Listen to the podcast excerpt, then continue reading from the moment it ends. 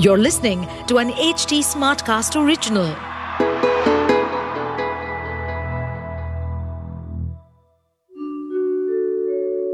आप सुन रहे हैं विवेकानंद की वाणी सुनिए स्वामी विवेकानंद के अनमोल विचार और जानिए जीवन को एक नए दृष्टिकोण से दोस्ती के बारे में स्वामी विवेकानंद कहते हैं, प्यार, दोस्ती धर्म, गुण, दया, सब कुछ मन की एक क्षणिक स्थिति है।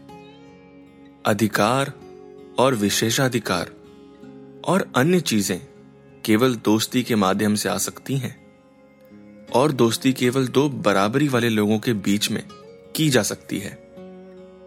जब उन दोनों में से एक भिखारी है तो वहाँ दोस्ती की शुद्धता प्रश्नात्मक है। किसी के साथ दोस्ती एक दूरी पर सबसे अच्छी है और सब कुछ उस व्यक्ति के साथ अच्छी तरह से निभ जाता है, जो अपने पैरों पर स्वच्छंद खड़ा है और स्वतंत्र मानसिकता रखता है। मुझे ऐसा कोई रास्ता नहीं मिला जो सभी को खुश कर सके और मैं उनके सामने वो नहीं हो सकता जो मैं हूँ।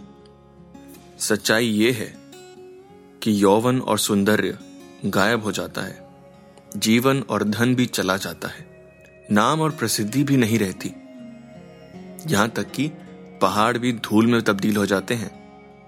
दोस्ती और प्यार भी गायब हो जाता है। केवल और केवल सत्य रहता है।